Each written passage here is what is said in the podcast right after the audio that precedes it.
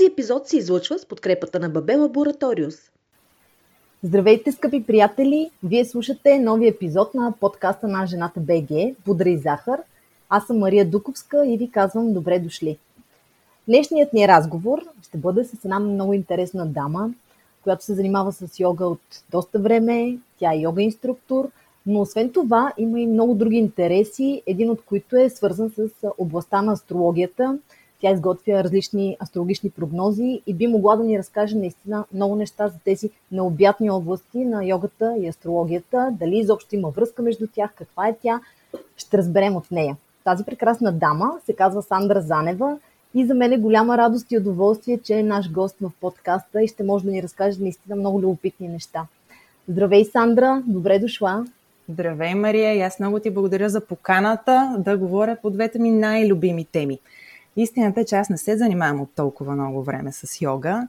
Цялото нещо започна 2016 и бях на доста късна възраст, когато това така ме повлече в живота ми, но със сигурност ще остане за винаги.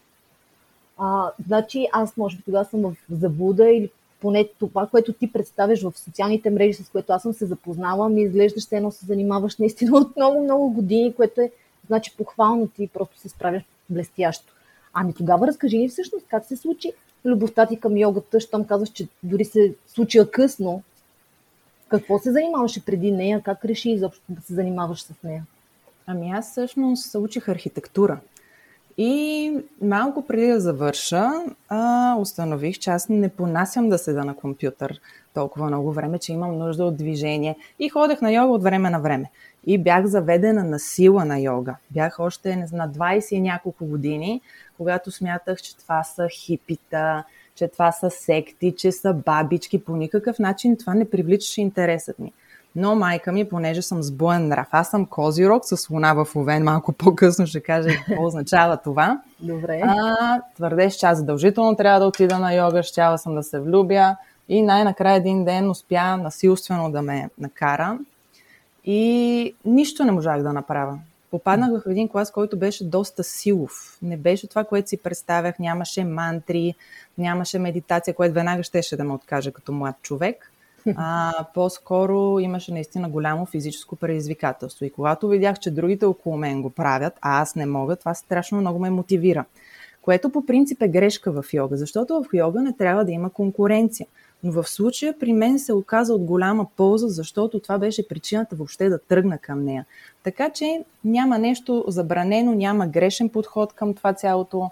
А, много по-рано започнах обаче да занимавам с астрология, а много по-късно го приложих вече като а, нещо, с което да действам професионално в живота и да уча и другите хора. Да. А малко по-късно ще отидем на тази връзка между йогата и астрологията. Да. Преди това бих искал да разкажеш малко повече за йогата, която преподаваш, тъй като ти си преподавател. Да, точно така. Преподавам от 2017 много активно. С това се занимавам основно. Архитектурата, естествено, въобще никога не съм я практикувала. Това тотално а, отпадна като вариант. Не се знае, разбира се, за в бъдеще. Е, да. и, с, и с тези неща няма нищо случайно. Но, между другото, и точно в момента, в който си помислих, че искам да запиша курс за йога инструктор, майка ми беше тотално против тогава, а, защото каза, че ще умра бедна от това, а нещата тотално по различен начин се развиха. Първо стана страшно комерциално и е факт, че човек може да се занимава с това, което обича, което му е а, хоби, което му е страст и в същото време да изкарва пари. Така че смятам за невероятна късметлика, и от малкото хора, които не, аз не смятам, че съм работила нито един ден. Цялото това за мен е а, удоволствията. Йогата, която преподаваме, е най-модерният стил в момента. А, това е виняса флоу йога. Тя е нещо като танцът на йога, връзка между дъх и движение. Много физическо има в нея, защото има страшно много видове йога. Има йога, в които въобще няма асана – това са физическите пози, има медитация, има мантри, всичко това се води йога. Самата философия за живота е йога. Но самия виняса флоу е най-лесният път за съвременния човек да стигне до всички други фази в йогата, защото ние сме толкова забързани и да. начинът да се успокоим и да надникнем малко повече навътре в себе си, когато се изморим. При мен идват хора, които са хиперактивни, които са спорти, спортисти, които са страшно дисциплинирани. И в един момент аз ги поставям пред страшно много предизвикателства. И те почват да умекват, да се смекчават и накрая на практиката а, вече като че ли дори лицата им изглеждат по различен начин. Невероятна е промяната дори за един час практика, която може да ти даде този клас. Разбира се, виняса фол не е подходящ за всеки. Да. А, защото има хора, които искат да отидат и да релаксират, не да се предизвикват, не да се потят. Така че е въпрос на темперамент, въпрос е и на това в какъв етап в живота си да. се намираш. Плюс това е въпрос и на преподавател. Защото, примерно, аз съм от преподавателите, които са изключително експресивни. А някой може да предпочита някой, който е по-затворен, по-умерен. Така че много са факторите. И а, с това искам просто да а, кажа и да подтигна хората да не спират да опитват. Защото най-вероятно има хора, които са отишли на йога. Ние им е харесало и оттам край няма да се занимавам с йога. А тя просто е безкрайно необятна. Да. Така че не спирайте да опитвате. Да, да не се отказват. Да. А, това, което много ме интересува, предполагам, че нашите слушателки, тъй като все пак сме медия ориентирана към дамите, какви всъщност са най-големите ползи от йогата според теб за жените? За жените първо има специални видове йога дори за хормон терапия при жените. Аз не съм специализирана точно в тази част, но определено това е нещо, на което съм ходила, което помага. А ние с хормоните знаеме да. как се дадат нещата, нещо, което трябва да се регулира постоянно, но като цяло йогата се отдава със сигурност повече на жените. И точно за това ефекта, като че ли е м- малко по-голям при тях, малко по-бързо става. Не, че не е задължително и за мъжете. Да. А, нали, при всеки има мигновенно действие. Наистина много бързо стават нещата. И това, че човек не е гъвкав, абсолютно не е причина да не отиде. Точно защото не е гъвкав, трябва да отиде. Но ползите са най-вече, за мен ползата, която съм открила, е промяната в емоционалното състояние и способността да контролираш това емоционално състояние. Защото ние като жени сме много по-сензитивни към всичко, което се случва около нас. Много по-силно го преживяваме, много по-силно може да му откликнем, да въздействаме също така на другите с енергията си. И е много важно да можем ние да я защитим, да не я разпиляваме излишно. Именно това се учи в йога. Много често, примерно, и да се освободим от излишното. В края на класовете, а, когато вече си се изморил, когато си дишал активно, защото има страшно много дихателни практики, а дъха е всичко. Не толкова движението. Може да пропускаш движение, изпускаш дъх, учим се по различни начини да дишаме. Какво предизвиква това в тялото? А то предизвиква различни емоции и почва да ти влияе по здравословен начин, да отключва неща, да освобождава цялото чисто физически. Въобще толкова много са нещата. Да. Просто докато не го изпиташ на гърба си, може би така с приказки няма да може да се усети толкова силно, но наистина е магия е да усетиш ти колко много контрол имаш над себе си и колко необятни са възможностите ти. Защото аз не можех да се наведа, когато бях в началото. До коленете си, такава болка. Аз съм висока. Високите хора им е по-трудно с а, гъвкавостта. Да. За една година, понеже съм упорита, всеки ден йога обаче, аз видоизмених тялото си. Оттам почнаха да се променят и различни мои навици. Навици, свързани с поведението и реакциите ми. Особено за едно младо момиче, което е супер експресивно или което пък има обратния проблем да не може да покаже емоциите си, това те учи на страшно много неща. Да. Наистина се променяш в един клас ти се учиш на живот. Предизвикваш себе си в класа, учиш се на воля, концентрация, дисциплина и след това ти е по-лесно в реалността. Да. А ти като казваш, че доста неща е променил в, в теб, в поведението ти, в навиците ти, това засегна ли храненето? Как се отрази на начина ти на хранене? Така, тема, тази тема е много интересна, защото аз съм а, от йогите, които сега ако ме слушат други йоги, какво ще кажа, веднага ще бъда заклеймена. Но аз наистина съм м- по-отворена към различни възможности и аз ям месо, което а, 90% от колежките ми не ядат месо. Да. В йога има едно вярване за ненасилие. Тоест, ти не трябва да нанасяш насилие върху каквото и да било живо същество, която аз проповядвам, която вярвам, а, която подкрепям различни каузи И както може да се досетиш, разбира се, съм пробвала да не ям месо, което направих а, в рамките на 7 месеца. Да. А, само, че от здравословна гледна точка това не ми се отрази добре. А, опитвах се да си набавям всякакви а, протеини, желязо. Може би не съм го правила по правилен начин, но факт е, че а, просто изгубих силата си, изгубих енергията си и не се чувствах добре физически. Но по никакъв начин не ми пречеше а, това, че не ям месо. А, смисъл не ми липсваше. Да. Човек толкова бързо свиква. Плюс това имам страшно много приятели и хората около мен в един момент просто не им се яде месо и спират, нямат нужда. Но може би е до организъм, кръвни групи или до този етап не съм стигнала до отговор на това. Пак бих пробвала, може би в друг етап от живота ми това ще стане по-лесно. А, но за сега наистина консумирам месо. Плюс това не смятам, че трябва да има нещо задължително. Йога също а, проповядва това и, че нищо не трябва да става на всяка цена, всяко нещо става с времето си. И когато ти нямаш нужда от нещо, то само ще си стане. Примерно има хора, които пушат. Има инструкторката ми, една от първите, беше такава пушачка, а, че аз просто седях и тогава се чудих как може това да е нали, моят преподавател, който трябва да ме учи на здравословен начин на живота. Да. И тя до този момент си пуши като комин. Пак ми е странно, разбира се. разбира се. Да. А, но, нали, уважавам да, явно е да, избори. Да, въпрос на личен избор. Да, но определено малко по малко вредните навици остават на заден план. Да. Най-малкото, другото, което е много важно, е, че а, когато ти се обградиш от среда с йоги, хора, които, по-скоро не йоги, хора, които искат по някакъв начин да надграждат, да се усъвършенстват и да бъдат по-добри, това те повличат толкова силно като поток, че ти искаш, не искаш, вървиш напред. Така че средата е изключително важна. Плюс това е много топла. Всеки отива там, за да се чувства добре. Отива там, за да покаже най-хубавото от себе си, за да е спокоен, оставя всякакви проблеми и задължения на страна и въобще няма как това да не действа по положителен начин. Много са, просто страшно много фактори, надявам се да не пропусна някои.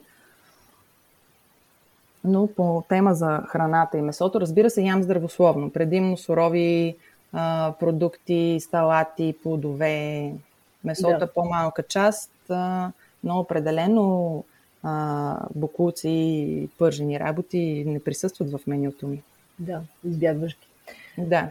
И евентуално пречиствания. Постия, разбира се, не от религиозна гледна точка. По принцип религията изключва йогата. Да. Това също е отделна тема, но е хубаво човек да си прави пречиствания. И житни режими, и по пълнолуние, и новолуние, всякакви да. неща действат много.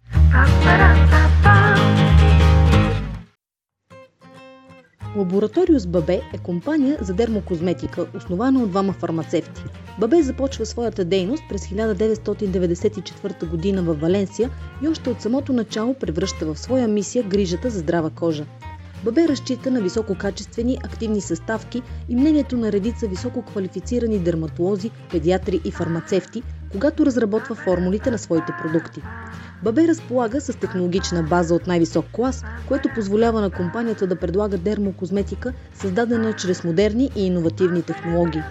Лабораториус ББ е на българския пазар от 2017 година.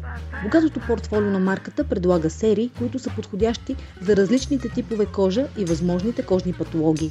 Компанията залага на прозрачност в комуникацията с клиентите, достъпност на продуктите и отдаденост към нуждите на всеки тип кожа. Продуктите на Лабораториус ББ може да намерите онлайн или в аптечната мрежа. Добре. Добре, наистина много интересни неща разказваш и сега да се отправим към другата интересна област, в която ти имаш интерес. Това всъщност е астрологията. И ти каза по-рано в разговора, че всъщност интересът ти към астрологията датира преди йогата. Как, как се случи това? Какво те грабна към астрологията и всъщност има ли връзка между йога и астрология? Сега, когато се занимаваш и с двете? Ами истината е, че аз още от малка много се интересувам от астрология и нямам никаква идея как това е пламнало. Даже си спомням, че още нямах 18, когато исках да се запиша на курсове и ми отказаха, защото трябвало да имам 18, но това не умря като а, желанията. След това веднага се записах. А, И последствие, като станах инструктор по йога, установих, че страшно много йога инструктори се занимават и с астрология, което първоначално ни беше странно, нали, как пък така и двете. Да. И наистина се оказа, че има страшно много общо. И общото е това, че и двете са науки за познание на себе си. И двете са науки, които те учат да си толерантен към другите. В йога това да видиш нали, как едно тяло може да прави едно нещо. Те, реално и двете ти половини не са еднакви. Какво да. става за друг човек? А, да видиш а, лимитите си.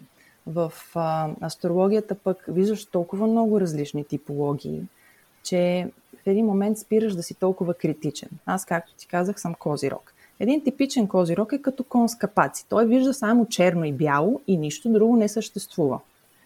И е страшен съдник. Та това беше друг проблем, който имах и който се поизчисти така с астрологията, защото разглеждайки различните карти на хората, виждайки всеки през какво преминава, какви са проблемите, какви са силите му, какви са слабостите, аз изведнъж почвах да си изяснявам цялата картинка и, защ... и си отговарях на отговора защо. Защото нали, някои неща, нещо, някой като направи нещо а, лошо, примерно, аз а, не виждах как е възможно да се стигне до такъв крайен резултат, без ти да си лош човек, примерно. Аз се да. оказва, че нещата въобще не съдат по този начин и почваш да разбираш и да искаш да помогнеш на този човек, да го насочиш в правилната посока. Да.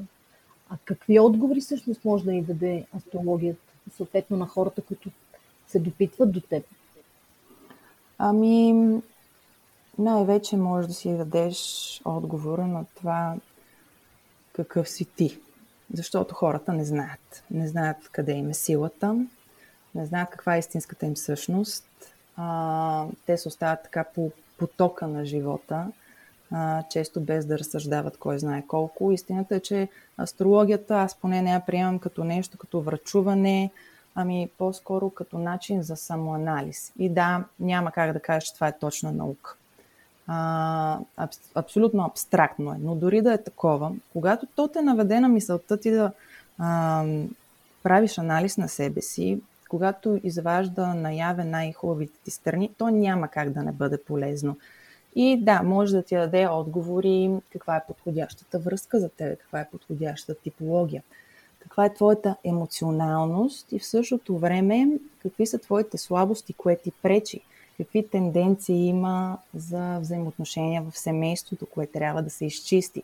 Дали трябва да работиш повече върху волята, силата и издържливостта или върху комуникацията. Не случайно има четири стихи, всяка отговаря за различни неща и всяка е разположена по различен начин в картите на хората, а комбинациите и взаимодействията са безкрайни. Дори двама човека да са родени по едно и също време, в един и същи час, на едно и също място, те могат да имат коренно различни животи, защото това е първото, което почват да ме питат скептиците, които между другото най-много се запалват след това. Ами ако сме родени по едно и също време, как така не сме и ние същи хора? Истината е, че астрологията вярва и в други абстрактни неща и това е прераждането, изборите, които правим още преди да се родим и всичко в крайна сметка зависи от личния избор. Астрологията са тенденции. Това какво решаваш ти, а, зависи от теб самия, твоето личностно израстване – и реално, да, дори да ви тръгнат по един и същи път картите, в зависимост от изборите след това, които правят двама хора, родени по едно и също време, нещата отидат в различни разклонения. Там има още други различни разклонения, едно такова преплитане на енергии и затова истината е, че няма еднакъв с еднакъв човек. Да. И общо взето е страшно интересно, наистина много е любопитно. Наистина, да, много е интересно и вълнуващо и голяма част от аудиторията ни се интересува и за това наистина ти благодаря за тази информация, която ни споделяш. А, другото, което искам да те питам, на мен ми е любопитно, дали ти се случва да правиш а, така наречените любовни хороскопи, синастрия, доколкото знам се казва, и да видиш, да, че между... Добре. Да видиш, че между двама души, примерно, няма хармония. Какво правиш в подобни ситуации? И какво всъщност показва синастрията? На какво може да ни наведе, да подпомогне връзката? Синастрията сама по себе си е метод, на който аз лично не разчитам, кой знае колко. По-скоро гледам картите на двама човека по-отделно, за да видя какви са тенденциите за справяне с живота и при двамата и на темите свързани с любовта. Но, що се отнася до синастрия, когато има напрежение в картата, то това е по-добре, отколкото ако няма аспекти. Когато видя, че аз общо взето гледам да казвам нещата така както са си, разбира се, винаги давам вариант за по-добро бъдеще, защото винаги има такъв вариант. А, но по-проблемно би било да няма взаимодействие в картите. Да, примерно се гледат луните. Луните показват начина по който човек си прекарва ежедневието. Гледат се Венерите, Марса, дали ще има сексуална връзка, сексуална енергия. Слънцето, дали един може да има съвместимост с разбиранията на другия. Това са основните неща, които се гледат в синастрията. Кой как потиква другия и как му влияе в живота да действа. Могат да се видят проблемите, но, и честно да ти кажа, най-по-трайните връзки, които виждам, че се реализират, са тези, които имат повече проблеми. Защото всъщност се вижда и това, че м- понякога има едни по-кърмични планети, това е Плутон, а, се а, някак случва се нещо като зависимост между партньорите, дори когато самата връзка не е хармонична, има страдание и въпреки това много трудно става откъсването. И това го виждаш и го казваш на човека, но в същото време знаеш, че той много трудно ще направи промяна. Да. Включително съм го виждала и в собствената си карта. Виждам, че няма да стане. Виждам, че ще се страда. И въпреки това реално, докато не си живееш сам нещата, каквото и да ти казват, но да. поне нали, да можеш да си обясняваш защо се случва нещо. Да. Но определено, нали, друго, което е важно, астрологията не е нещо, което ми напътства живота. Не смятам и тук, както и в йогата, че каквото и да било, което стига към крайности, може да бъде полезно. Важно е всичко да е умерено и да го използваш само като насок, а не като а, някакъв факт. Да. А това, което също често пишем и говорим а, и използваме въздействието на важните космически събития, например пълнолуния, новолуния, а, ние наистина периодично пишем, но ми е любопитно ти какво ще кажеш за тях? Очакват ли ни скоро такъв тип събития и как ни въздействат те? Всеки месец са пълнолунието и новолунията. Да. А, значи при жените може би действат по-силно, но също и хора, които имат много силно изразен рак. Затова е хубаво човек да знае в какъв знак му е Луната. Истината е, че асцендента не е толкова важен, той ни е само външната обвивка, колкото Луната, която ни е емоционалното състояние. А то се определя най-вече от пълнолунията и новолунията. А, новолунието само по себе си говори за ново начало, за навлизане на нова енергия и за това а, най-често точно по време на него ние пишем желанията си. Сега на 10 ще има новолуние в рак. По рак темите, които са актуални са семейството и грижата, дома, жилището дори. Но също така това не трябва да се приема винаги буквално. Това може да е усещането за това, което приемаш ти за семейство, усещането за място, което може да не е домът и което ти обаче приемаш за дом.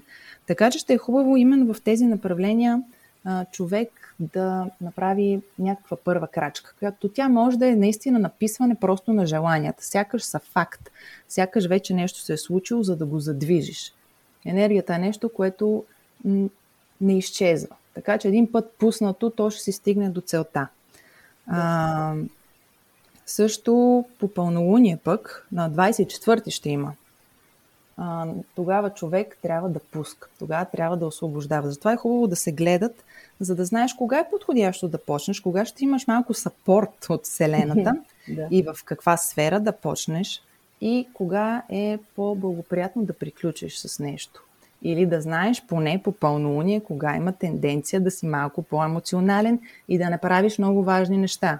Защото, примерно, това пълнолуние, което следва на 24-ти във Водолей, а, може да говори за тенденция за много рязки изблици емоционални, за някакви абсолютно внезапни и нестандартни събития, случки, за интензивност, за внезапна промяна, за желанието за свобода, защото Водолея се свързва с свободата. И тази свобода може да е абсолютно емоционално освобождаване. Като това са много общи енергии. Затова казвам, че много зависи твоята лична луна в какъв знак е, което може всеки да провери, като напише безплатна натална карта и а, си въведе данните, часа на раждане, трябва да се знае, разбира се, да. да види в какво е луната, за да се види какъв му е типа на емоционалност. и вече следейки новолунията и пълнолунията, може да види общата енергия и кога ще е по-засилено при него, кога какво да очаква, малко по-подготвен да бъде. Да. Затова това е нещо също, което и аз всеки месец а, обяснявам, за да може малко да сме по-в крачка. Вселената си дава някакви насоки.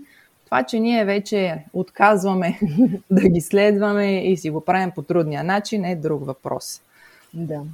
Е, за това пък имаме такива пътеводители като теб, които да ни помагат и да ни дават наистина ценна информация и който иска да приеме и да я използва.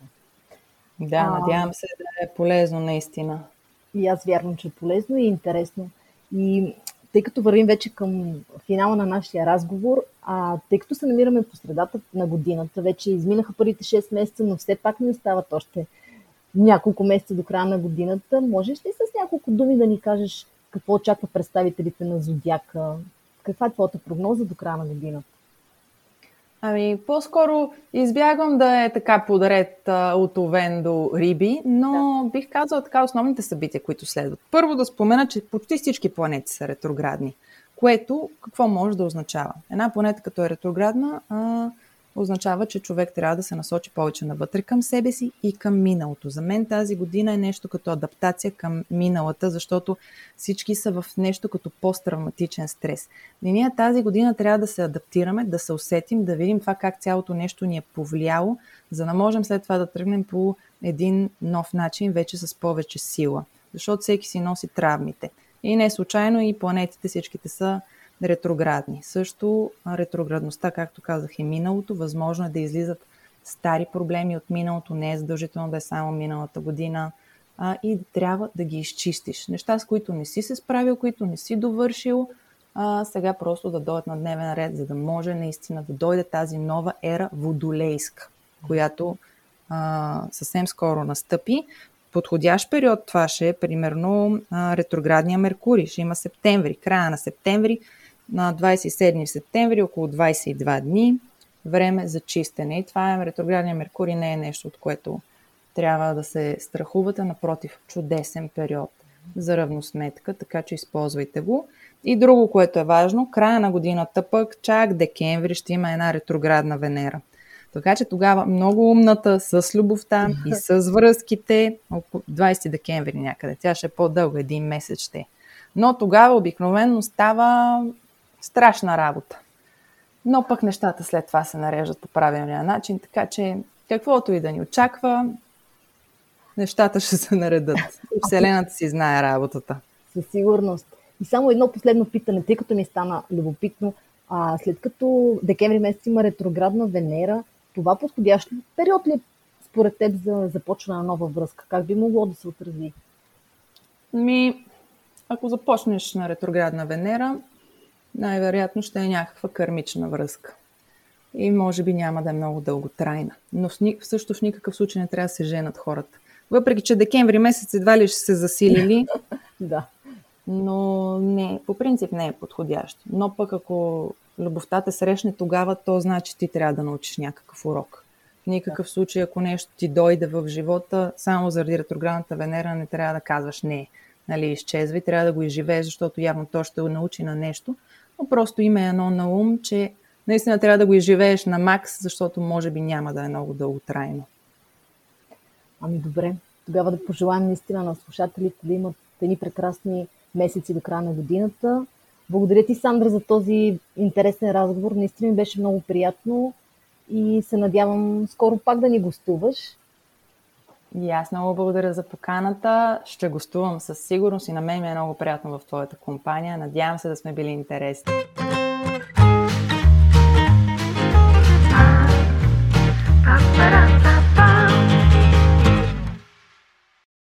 Този епизод се излъчва с подкрепата на Бабе Лабораториус.